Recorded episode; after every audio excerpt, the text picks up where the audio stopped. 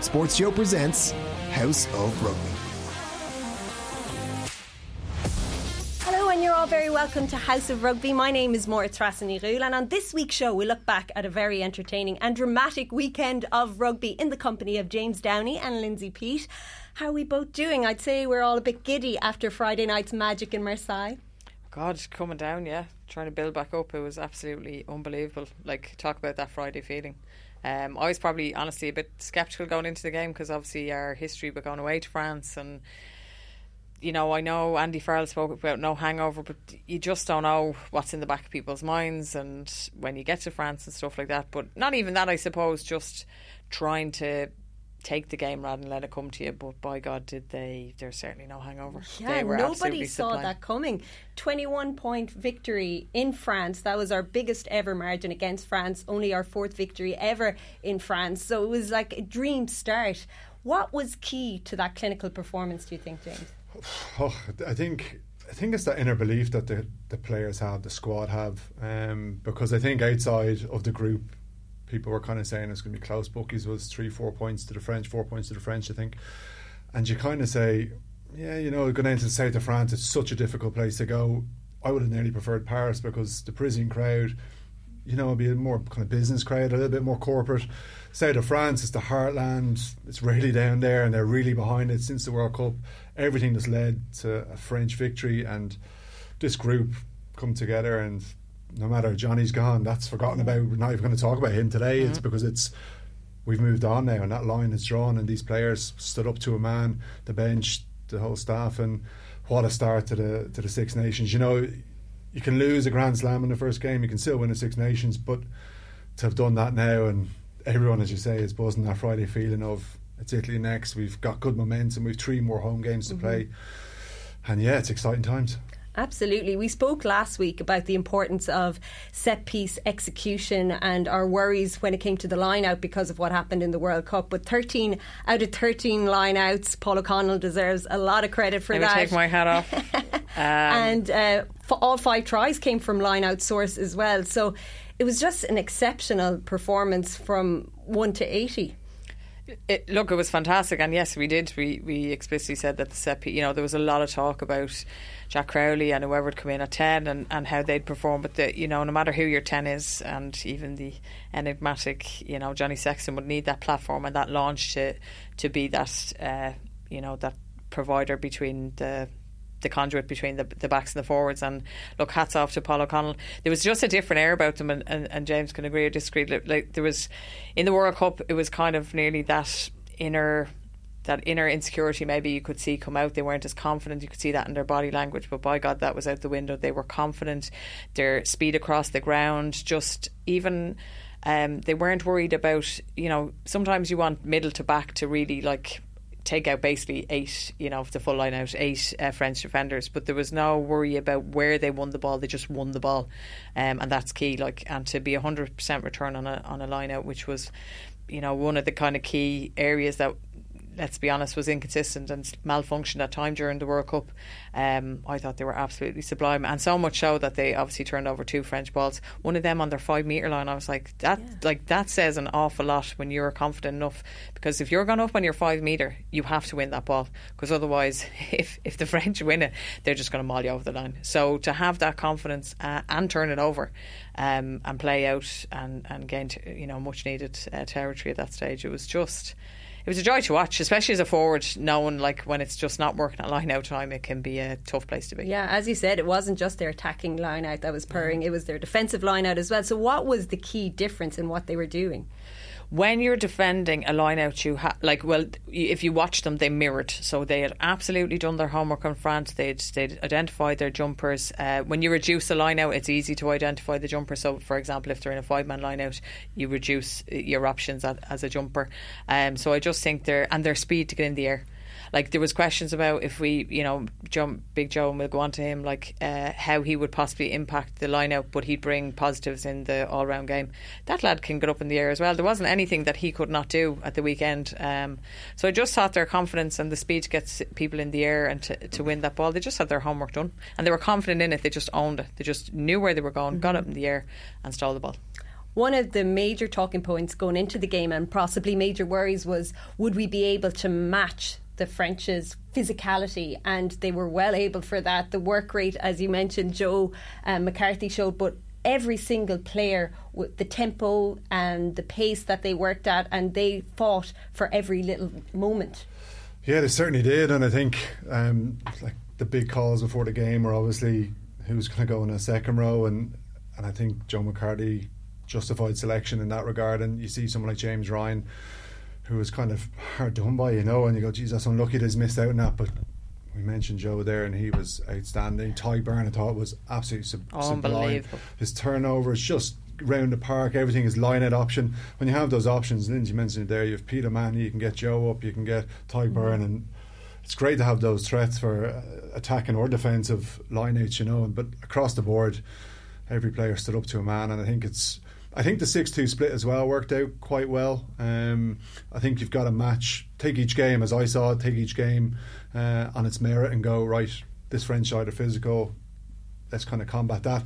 Do I see it going forward? No, I think we're going to go five-three from now on. But I think that six-two is right, and like everyone just gave absolutely everything out there, and we had the bench then of quality players coming on, and, and just keep that momentum going and keep the French under pressure because, you know, not many teams can say they've gone to France and, and score five tries. I'm sure um, Shaun Edwards would be counted on one hand how many times mm-hmm. away from home he's conceded five tries. Rare, you know, he was put under that much pressure. So he was very complimentary, though, wasn't he, in yeah, his post match? He was indeed. To be fair to him, yeah, and and that's like for him that's the challenge of the, the coaches against each other of how do I get one over him and mm.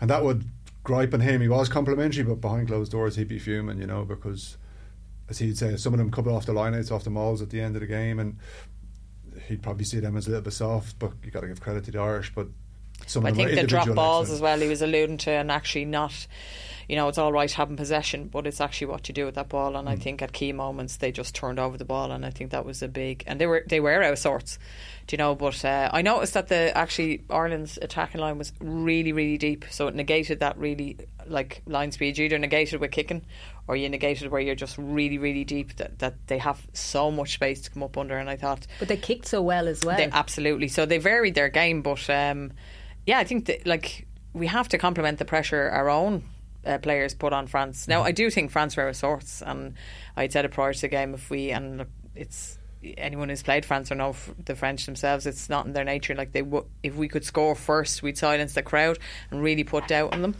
Um, I think the big key area for me that I thought was going to be a worry was uh, Lucu and Jalibert. I was like, right, these guys play at Bordeaux. We've obviously spoken about how unbelievable they have been in the, in the European Cup. They can absolutely light a game and split you open. Um, but they probably show that when the backs are against the wall, they're not great at managing a game from a different angle and a different style of play. Mm-hmm. And I thought then everyone fed off that. Like not one player, excuse me, kind of stood up. Like even uh, like Danty and um, Fickou was like obsolete. Like mm. yeah. not one moment did they have this big, powerful. Like I was kind of worried about Jan- um, Danty as well. Like, Danty, I was like, this lad could run over us. Like the midfield battle will be key, but non-existent. I think as well that flips on to your mentality of coming from Bordeaux, coming from the top 14, of playing the whole time. Yes, the international side like to do it, but an international rugby in a game that's so tight, sometimes when you do lose someone like a Dupont, that you just need that control. Exactly mm. right. The game management, just when to kick, kick well, and not just run everything. Because you could see there's glimpses of when Jalibert and, and Lucu connected, they look dangerous, but when they're not going forward, it's a different story, you know. And, and then you need to mm. kind of sit back, get your forwards going forwards, play the percentages, yeah. and, and play the simple game really. But again, credit to Ireland, I think. And, and, you mentioned Danty there, and I thought that they isolated him quite well. And, and oh, defensively, yeah, yeah. and they always had a front door option and someone out the back, and that was key because the French were so unsure about who they were taking, and we saw it for um, Tadhg Beirne's try, and even when Bundee Aki was making short ones, short bursts, of someone out the back, and it's second guessing them that you're going to get a soft shoulder and get through, which was again just things starting to click. Everyone was an option, weren't they, on the attack? Talking about Big Joe now, he was so influential in that win. What has he added to this team? Yesterday, I, we were, I was on something else chatting about this, and, and I actually surprised myself with the analogy. I, I picture him as like this bouncer. He was just like taking no more crap and removing people from coppers. Like that's the way. There's a bit of dog in him and there's a bit of bite, and he just takes no shit. Like he just doesn't. And we probably, if Ireland have any. If we've any qualms about ourselves over the last couple of years, we've probably been too nice. Like we haven't been ruthless. But your man stepped in and going, "Here, I'll, I'll show you ruthless." He just he made shit of their breakdown. He carried ball. I said this before. We, we said speaking about Leinster, he's ridiculously mobile for a big guy, and um, lots of comparison to Etzebeth over the weekend. Now he's far from that at the minute, but I mean the guy is 22 and he's just literally burst on the scene. If he can continue on this trajectory, who knows where he'll go? Um, because you know, with experience bring game smart and, and, and look, the other flip side is people are going to start to know who Big Joe is, so he's going to get a lot more attention from the flip side, and that'll be the question now going through this championship if he continues to play. Um, when he is getting a bit more of attention, how is he going to react to that? But listen, hats off to him.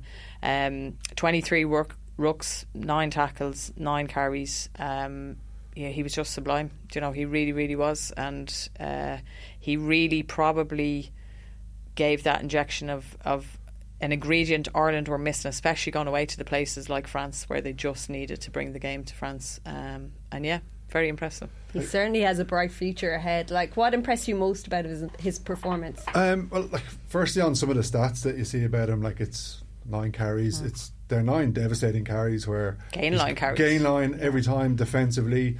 He makes an impact with everything he does. Um, I was going to say youthful enthusiasm, but it, I think he's more than that. You know, it's he goes out. What's my job? Gets told to do it, and he goes out and just does it. Like he goes, okay, I'm going to smash him. I'm going to hit him. Not just soak away. Everything's impactful in what he does. And look, it's that athleticism and size that we know as Irish people we don't normally produce, and, and he's got it. And it's kind of been that been that X factor thing that we've come up short against teams. You know, your Will Skeltons, these um, these big players when we play La Rochelle and these bigger French sides that we struggle sometimes. But we have one now in our own in our own side, and he just just shows the damage he can do. Mm-hmm. And yeah, look, the challenge for him now is that people know who he is and what he can do. But then that creates space for someone else, and they still have to stop him. You know, everyone knows about your Skeltons and Etzebeths, and bets, and still have to stop them. And it's bloody hard, you know. So for him, look, just so impressive. His attitude, he's a smile on his face. Like his whole family are over there and, and loving it, which is great. And uh, it's all encompassing for him. And and he, as I say, for me, it's, he plays with a smile on his face and looks like he's enjoying it and does damage out there, you know. And it's it's great. Well, one of my moments was like, you know, what an introduction. Let me introduce myself to you, Mr. Alldritt. And like he's put he put Gregory Alldritt on, on, on his arse and he, he drove him back. So uh, yeah, I think he did a nice introduction. That's like a firm handshake, isn't it? Yeah, it was a huge night for Jack Crowley as well. There was so much pressure on him going into this game, but he looked so composed. Not everything went his way, of course, in the first half in particular, but he was able to just dust himself down, go on to the next job, and he performed so well. He'll take such confidence from that performance. Yeah, um, I think I think it was Michael Walsh maybe in, in the Indo who oh Dennis Walsh yes. Dennis Walsh was it who wrote about uh, the stats about Ron O'Gara who had to be I think actually as well um, Mr Lenihan uh, wrote last or said last night and off the head off the yeah against the head he said that they had to take him off against Scotland just after half time. And then obviously uh, Johnny Sexton in his debut against England missed four kicks. And we forget about that. We don't remember those. We do not remember that. So if you're to compare that, this young man made six out of seven kicks. He missed the straightforward one, but he made the ones from the sideline look absolutely very very easy. Um, yeah, he wasn't perfect, but I mean, like we can now finally close the gla- the, the glass cabinet with Johnny Sexton's boots and jersey, and he now has to be put on a pedestal where he deserves. But it's now time for Jack Crowley to shine and hopefully build a bit of consistency in that 10 jersey and make it his own. He probably did try and force the game. The grubber kick was the best idea. No, because we'd numbers, that's okay. Mm. Um, but as the game went on, he grew.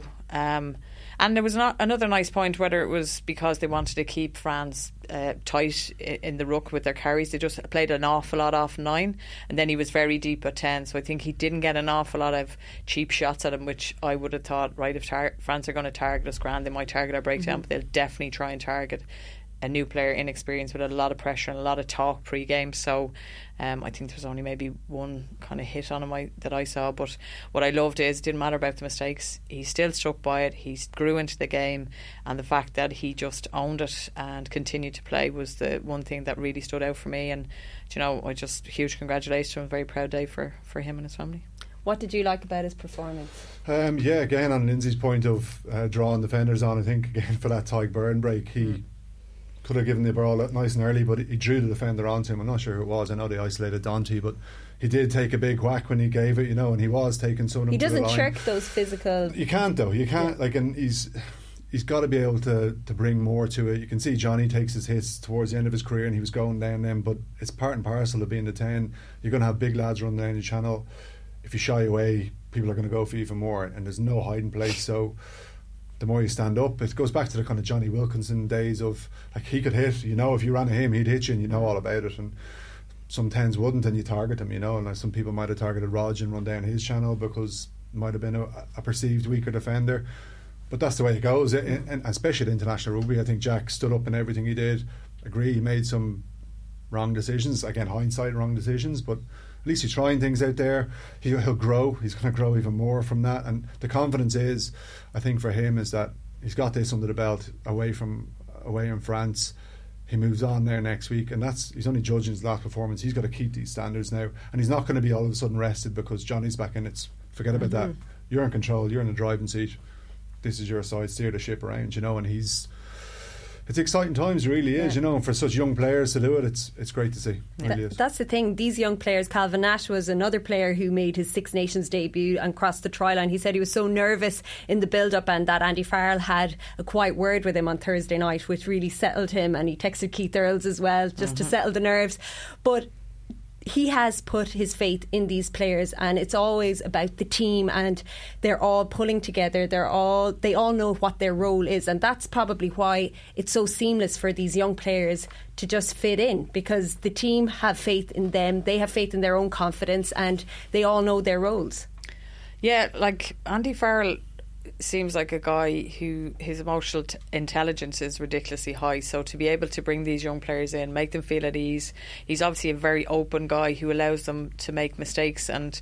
He's trying to instill a confidence in them that they just need to play. They need to play heads up rugby. Obviously, he has to have a game plan. So the overall cohort of players under him are, are singing off the same hymn sheet. But essentially, um, the fact that he can name that with Calvin Nash and say, How you feeling? I can see you're a bit mm-hmm. nervous mm-hmm. and allow him to chat to him kind of gives him that confidence that he can just play and make mistakes but stay in the game, stay in the fight, just keep playing.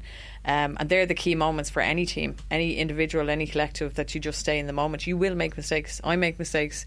Great Jack Crowley's make mistakes. Like growth mindset, your high performance with your own teams that is what we're looking for. Mistakes are good. Not you don't want to make them all the time, but when you review them and improve them, mm. that's the growth that we see. But you have to be open to the fact that you're human, and every you know every defence isn't going to give you. You can do all the reviews you want, but they're not going to give you that same setup all the time. You know, something might work for them, and you have to own that decision. But Calvin was highest meters made. I think seventy six he made. He, he does exactly what he did for Munster. He gets on the ball. He looks for ball, and he drives those legs, and he never stops kicking. You know, so um, it was an exceptional try. Started off actually by Robbie Henshaw. It was quiet. He was probably in and out, but um, he drew defenders. What an offload off the ground to Caelan Doris, who just then put Nash yeah. in the corner. Don't know what his celebration was about, but maybe he might tell us. He said it was something to do with the lads at home that he had some kind of bet with them or something like that at, uh, in yeah. his post match. Very yeah. good. But um, Andy Farrell deserves a lot of credit for this positive environment he's created, and there was no sign of this World Cup hangover that we thought they might have after their quarter-final defeat to New Zealand. And he said that they're not. They discussed that. They spoke about it. They moved on. It's always on to the next job. Yeah, again, it's um, Lindsay mentioned there. It's a growth mindset of parking it. You analyse it, you deal with it, and you move on because you can't live in the past. You've got to keep going forward. And I think with Andy Farrell been involved in four World Cups, being around different coaching staffs and, and line sides, he's learned an awful lot and you can see what works and what doesn't work and what he feels work and what players buy into and don't buy into. And then you create your own uh, your own brand, I guess, of what he wants to do and he's instilled that in his team and he goes, Okay, from all these high performance teams I've been involved in, that works. This is work, let's combine them together. and you see what you're getting with the Irish side, and everyone's buying into it, and everyone's happy. They know their game plan. Doesn't phase him if someone comes in and drops out, and that's what you want to have. You want that competition for players. You want him to be so comfortable to go up to a player before kick off and go, oh, "Jesus, I see you're nervous there," you know. And some players will go, "Oh my god, like you're highlighting it. Oh, is it that obvious?" You know, and you, you'll overthink things, but for him, it's just like, no, just go out there, and it's backing the players to to do what you're doing for your club and just produce what you're doing. And Calvin Nash is certainly the one who, like, he doesn't stop running for stuff. You know, runs down kicks. He make he can make a bad kick into a good kick with a great chase, Yeah. and he certainly did that and, and deserved his chance. It was an almost perfect performance, but they'll no doubt have work ons that they'll be looking at and they'll want to build on this performance. Now, the scrum and the amount of penalties they gave away, they gave away 11 penalties in total, three of them at the scrum. What was your read on that, Lindsay? Is it just the perception of the front row now when it comes to Ireland? being in a front row myself, like three penalties, not ideal. But considering two years ago when we were absolutely destroyed at scrum time and Atonio gave us so much hassle, Porter giving a shift and a lot of penalties that day. I think three isn't bad. Um, it wasn't perfect. John Fogarty will want to work on that, but when you have a hugely big pack now, I know Willemse would have been a big impact for them for his size, uh, being a lock in in there. But um, I still think it's still not bad. It's not ideal. It's a work on, but it could. You see, the thing is, when you're not confident and you're giving away penalties at scrum time, it can actually capitulate. So the fact that again it was inconsistent, but they stayed in the fight, they got some good ball off it. We'll take it. It's not. It's not ideal, but we will have to have improvements with the likes of. mm, Italy won't pose us that many problems, but against the likes of Scotland, um, who have experienced front row, against England, depending on who they play, but they still Marler, Genge, uh, Dan Cole, there'll be Jamie George, like so they've experienced front rows, but I still think, uh, I still think we can kick on. Probably one key area we're talking about a lot of young players playing up. I think now we really have to start unearthing. Uh, like our hookers are great, we've we've loads of them, but probably now props wise we need to start unearthing uh, a few more. Do you buy into, I guess, for the front row, do you buy into the whole narrative around the front row now that everyone's talking about of porters bringing the attention of referees and, um, like, you know, something goes down and they're going, okay, that's against Porter because I've seen him do it. But because there's loads of analysis online now and you see your. Alex Corbisieros, you see um, BJ BJ Botha, Botha, yeah. put it like, and obviously front rowers who can analyse it and okay, great when we Yeah. can watch it back and go, oh, he's hinging here. Yeah. But it, like, because referees do work on on the front rows. Okay, this is what this fella does, and I've got to keep an eye on him. It is about pictures, and I was a very aggressive uh, loose and Okay. uh, so if I got a good hit, I'd naturally you'd naturally kick. You see, then some teams will start letting me take the hit, and then you're reeling. Yeah, yeah. So if they've done their homework, uh, so there had to be like thankfully Ailis Egan was very experienced with me as a tight head, and that's a very people don't understand the relationship between tight and loose. So if I if I'm dominant my side, I'm really going to put a lot of pressure through the tight head. So then uh, Ailey Shoe back off there in the hit so she because you want to promote your tight head so um, also it's pictures. So is my elbow short? I need to go for a long bind um, it really relies on like I put so much pressure on my flanks. I'm like you absolutely better be perpendicular to me because Porter, like myself, I'm sure you know when your hips are out, they're they're mine essentially are a big big product to look at. So they're easy to kind of you know. So it is about pictures, and that's what referees are looking for, especially ex pros who might be in the backs and and they are not. They're not inside the head of being in that position because it's very different. It's like a wrestling move. So it's pressures, and you're trying to negate, and you're trying to keep the scrum up. So it, there's a lot to it, to be honest. But mm. yeah, I do agree. I think that I essentially. I mean, the amount of referees I had to try and butter up was ridiculous, you know, because I was in their bad books. Because if I wasn't arguing, I was then painting poor pictures. I wasn't asking what they needed me to do. And he probably needs to do that now. Like, okay, uh, fair enough. You've, you've seen what you've seen. What what you need me to do Yeah. to get back in your good side, and I think that's the relationship now he has to build. And this comes from someone who had to put their tail between their legs because what you feel is a good job, it doesn't matter. You're not the referee at the end of the day, and if you're costing your team penalties in key positions, we really need to look at it. So yeah, I'd say there there's a weren't bit that of many it. scrums in the game though. No. Oh, either. thank God. Thank- yeah, so Ireland were focused on the line out and keeping the ball alive as well. But um, France, they'll be very disappointed with that run out. Where does this leave Fabien Galthié now? That was the heaviest defeat under Galthié. Um, Do you see them improving? They've brought in seven new players after that defeat on Friday night um, for next week's game. How do you see the rest of the competition play out for them now? Um, look, I expect them to bounce back. To be honest with you, you know, I think that group, just because of one game, I wouldn't throw everything out. You know, I think it's a case of just getting back in. It was a tough game. It's a quality Irish side. They lost and there's no shame in that. You know, I think they'll just be frustrated with how they played at home. Um, and it's a quick turnaround, and that's the good thing about them. And that's what I'd be saying in, in the in the dressing room this week is that's done. Focus on this week because we can change the narrative and perception within a week. We don't have to wait. It's, it's not the gap week. We don't have to stew over this for two weeks. It's focus on the next one, change that, and get the momentum back again and get a win. How much did France miss the key players that they didn't have at their disposal? How much did that impact the game? Or was I, it a complete underperformance? Ah, no. I mean, the, the, the players they're missing. I mean, Dupont alone, like he played, he played the weekend, didn't he? At ten for Toulouse. Yes, um, yeah. and like that's his just, final game before. But it showed his class. Yeah. I mean, all right, you know, your work last night. We were just going to slot you in at ten, and he did exactly the same things. And and you know, he was. I just saw clips on, on social media. He's just ridiculous. Do you know? He's absolutely ridiculous. But I said this last week on the show. Like what I think was the biggest thing for him is his energy and his belief, and he does all that kind of dirty work or turnovers or these offloads he should get off that you know bring all the players around him mm-hmm. into that game, and not enough of the French did that for me on Friday night. Now, as I said, I think they got an absolute slap in the face.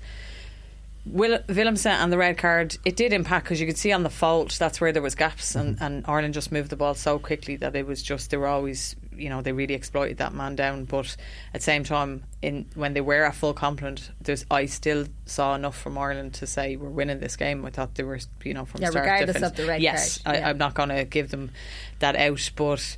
Um, like the thing about they don't travel, like they've not great history against mm. Scotland. They don't travel well, so they'd want to be bouncing back pretty quick. But um, uh, yeah, they've the players are they're missing now. They're they're big, they're experienced, and I know he took a, ga- a gamble on on Willemse bringing back a couple, but yeah, I don't, I don't think the pack the pack will get you gain line ball. They've still great players there, but like comes back to me for Luke and Jalibert, like um like you've Gregory Alldritt who was um like world player of the year and or nomination anyway, but and you didn't get him in the game because he's one of your best carriers. So where are you going to manage this game? That's that's where I think now they have to look at how are they going to exploit Scotland? Where are their strengths? Where are mm-hmm. their weaknesses? And they have to look at that. So I think there's enough depth now in in, in France yeah. to you know to not have excuses. To be honest, like there was such high hopes of them winning that home World Cup like they just can't be extinguished overnight. Like as yeah, it's not it's not that big a hangover. Three months is enough time for them yeah. to get there, and they're playing well in Europe, so they have yeah. exceptional world class players.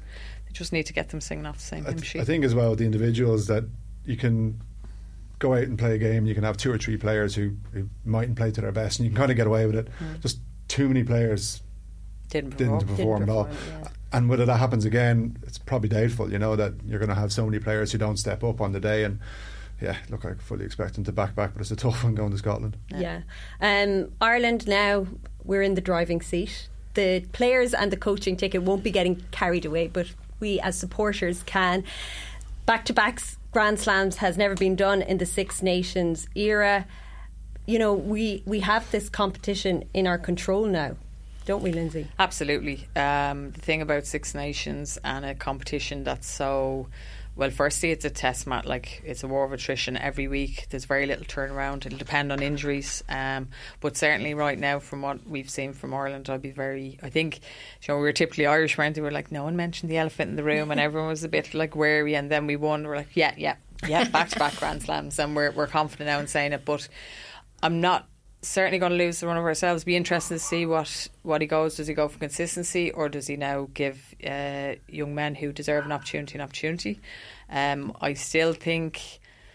Now, after the performance for Jamie George to come back and say they could still win this championship now was a bit, I don't know, a bit too confident for me. However, England away are never easy, regardless of how the performance. So I still think there's banana skins, but if Ireland play to their potential mm. and are consistent and build on what we saw on Friday night, then uh, I'd be very, very confident to be history made. Yeah, the question is, of course, as you said, what will he do when it comes to team selection? Andy Farrell isn't known for making wholesale changes.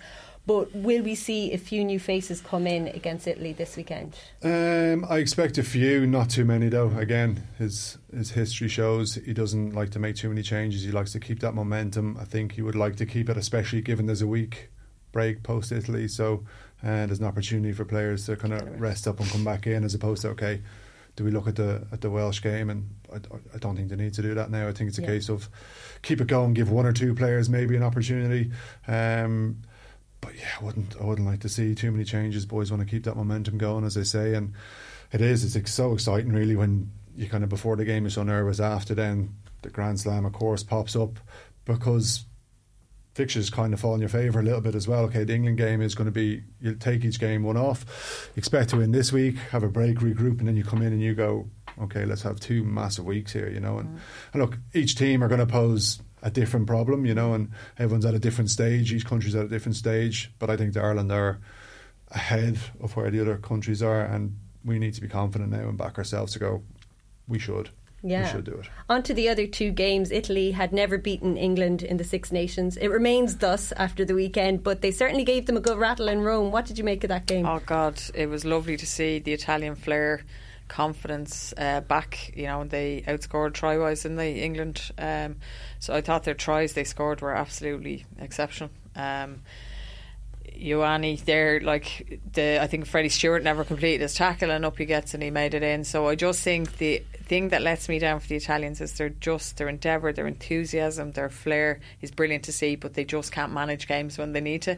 Like you know, they're never afraid to give an offload. And You're like, no, you like you see it happening before it happens. You're like roaring at the telly, but uh, hugely pos- positive start, and I was yeah just roaring them on, and yeah to be leading at half time and leading throughout the match. Um, they just they were deserving of their win, but it just comes back to just always the bridesmaid, never the bride. I'm just like if they could just get the game management side of things, slow it down. They need to whether that's kick for territory, use your set piece, uh, just keep the ball. Put it, stick it up your jumper, your granny's jumper, hide it if you need to. Just get yourselves over the line. So, yeah, I, I just hope it's not the same narrative again for them. But yeah, there were definitely glimpses of probably that confidence we've seen um, with Benetton and Zebre just coming in, you know, and some of their big players coming back. Yeah, they were 17 13 ahead at half time, as Lindsay said, and they played some great. It's attacking, exciting rugby. What do we learn about England? They were strong enough to see it out. Did you see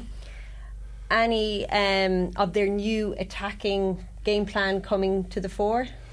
Um, not really. When you hear Borthwick come out and say, I think they were on the pitch um, three times before they played a Six Nations game is quite interesting because they're obviously doing a lot of um, schoolwork or in behind doing lots of prep. So with Felix Jones come in as well, and everyone trying to input all this new new coaching staff, it's going to have an input, and, and it's going to take time to embed the strategies they're trying to uh, implement into the side because yeah, they just kind of looked a little bit disjointed. But look, what they'll say is, look, we came away with the win and we're just going to grow, and you'll hear all those words coming out of them. But yeah, I just don't know where England are going to go. I, I do, I will take the England game for a once off later on in a couple of weeks because who knows what's going to happen regardless Yeah. of form or anything. Ireland and England's always huge, um, but I just don't know. Like England were lucky, I think. You know, they just did enough.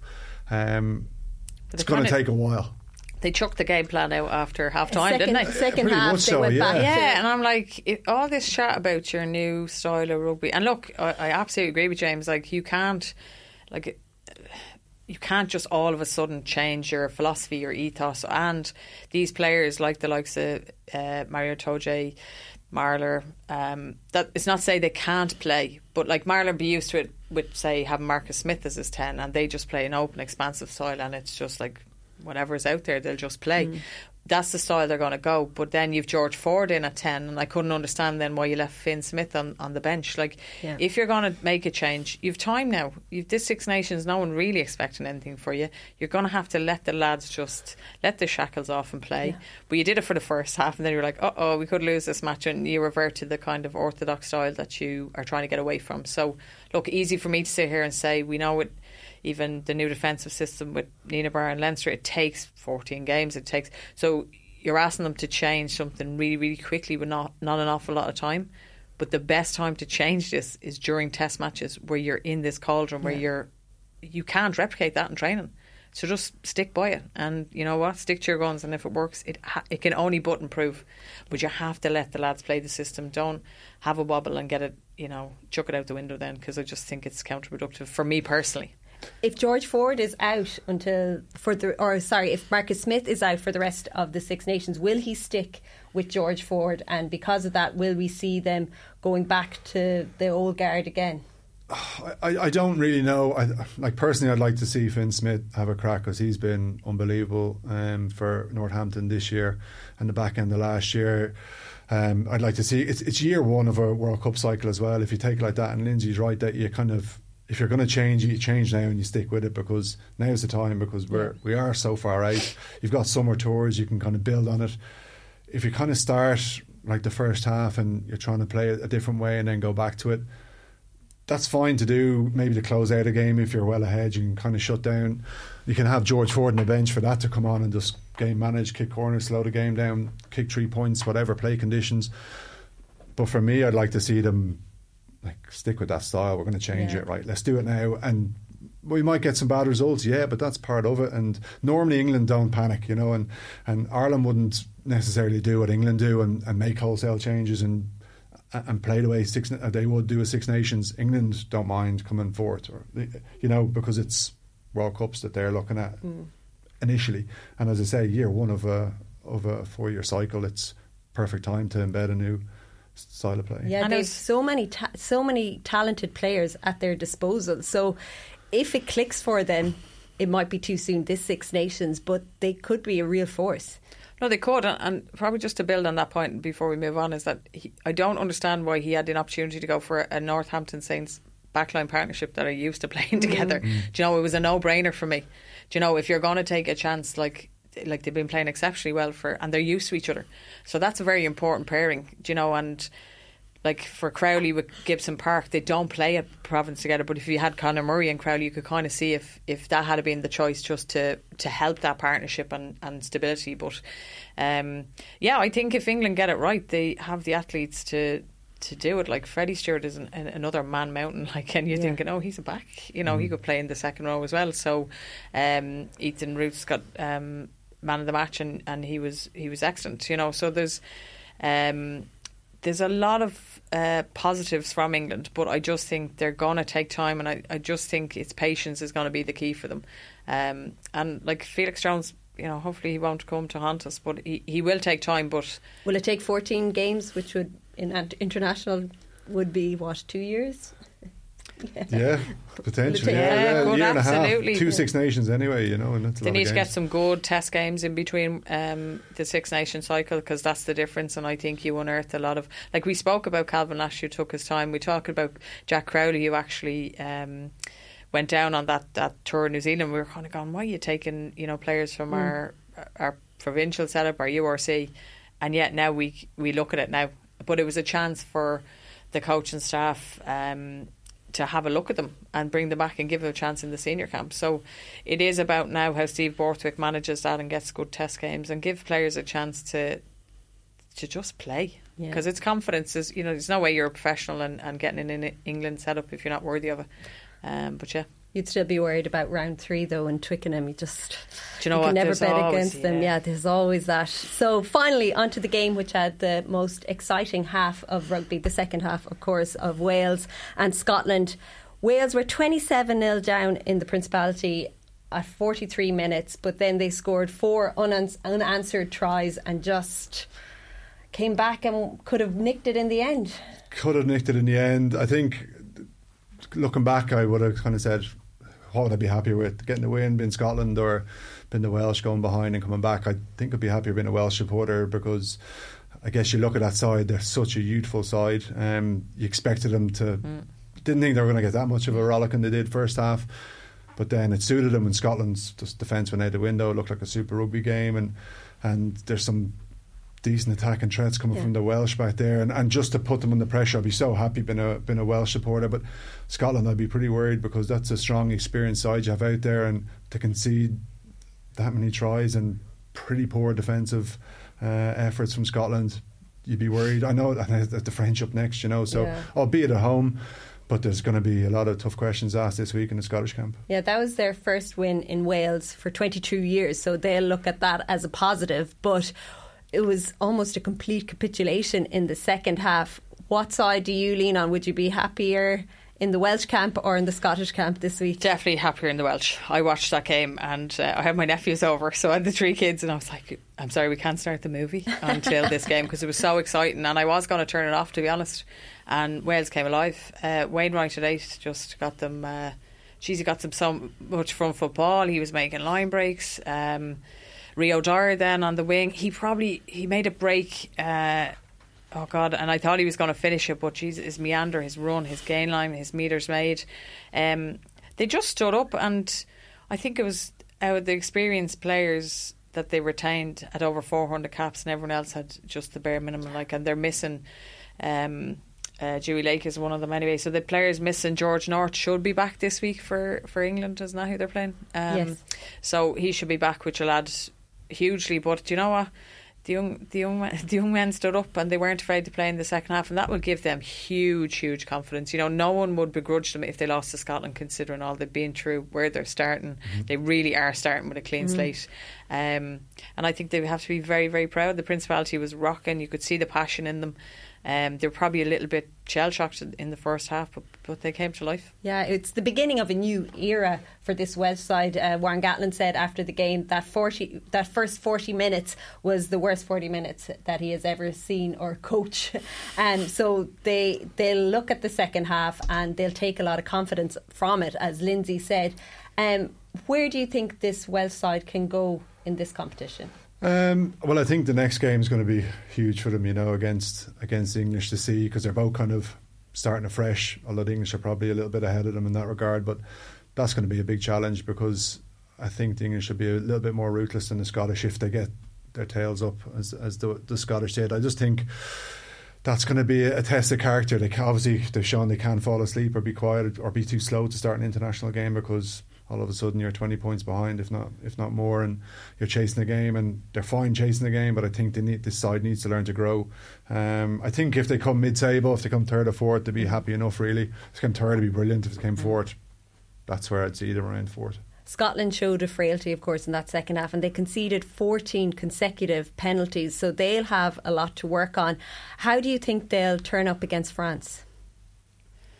Well, they'll have to be disciplined. Um, I think it just still relies on the, which is terrible to say. I mean, they, they were only missing Huw Jones, really. Like, I don't think they were missing too much. They still, to me, looking on paper, the Fagersons were still there. Um, Richie Gray. Um, yeah, they just still had Finn Russell plays a big impact on, on how he controls the game. Do you know? And they were sublime at times, and he, he is sublime at times. yeah. Do you know what I mean? But um, he just has to be consistent through that game because I think when he's in control, Scotland are in control. Um, and then he can turn on when when he needs. And we saw that in the opening rounds last year. Do you know when they got wins? And and that's very tough to say to put all that pressure on mm. one player, but that's how good he is. Do you know? Um, I think Scotland will have you know Gregor Townsend. I'm sure did and Alex Ferguson and absolutely chucked whatever he could at the wall and absolutely let lit because. Um, when you're 20 points ahead and you should have put your foot on the jugular and really just killed them off, you didn't. And that'll be the difference with Scotland potentially winning third or hanging around fourth, fifth, which they could. And that's how inconsistent Scotland are. Yeah. I think there's a lot of chat from them about how good they are. As always. As always. but you know what, lads? You kind of need to back that up now with a performance. And I think that's where they need to step up. But yeah, I think it'll be interesting to see. You know, we're chatting about the, Fran- the French who will come very, very wounded. But like, I'd like to see the pride of Scotland stepping up and yeah. taking a scalp off France if they're really, you know, having reviewed and really feel bad about their second half performance. Because I'm sure we all seen the meme where Finn Russell's like, "Well, we got we got over that line by the skin of our teeth." Yeah, I think Gregor Townsend will will read the riot act completely. Yeah. It'll be a hard week. It'll be a lot of hard conversations with players this week, and I expect them to to be very focused this week on, on, on the challenge ahead, you know, and and there'll there'll be pressure on them, you know, it really will, because if you have like if you lose to France at home, you're okay. You've you've beaten the Welsh away for the first time in was it 22 years, so which is great, but your performance, you know, and it's only a stat really to lose at home. That'll be tough because you're la- you're remembered for that last 40 really of oh, we just held on, but geez, we were terrible second half and Gregor certainly won't like that, yeah. and he, as I said, he'll read the riot act, and they'll be under pressure this week. Well, we'll leave it there for today. My thanks to Lindsay and to James. The Six Nations is up and running, and round one was very exciting from an Irish perspective. We'll be expecting more of the same next weekend. We'll be back on House of Rugby next week. Before we finish up, a bit of news. There's a new podcast dropping on Joe.ie this Thursday. It's called You Must Be Joking, and it features the hilarious Willa White and our very own Eric Lawler. The first episode features Des Bishop, so be sure to subscribe. You Must Be Joking, and don't miss out. It starts Thursday. That's it from us on House of Rugby. Until next week, Slán go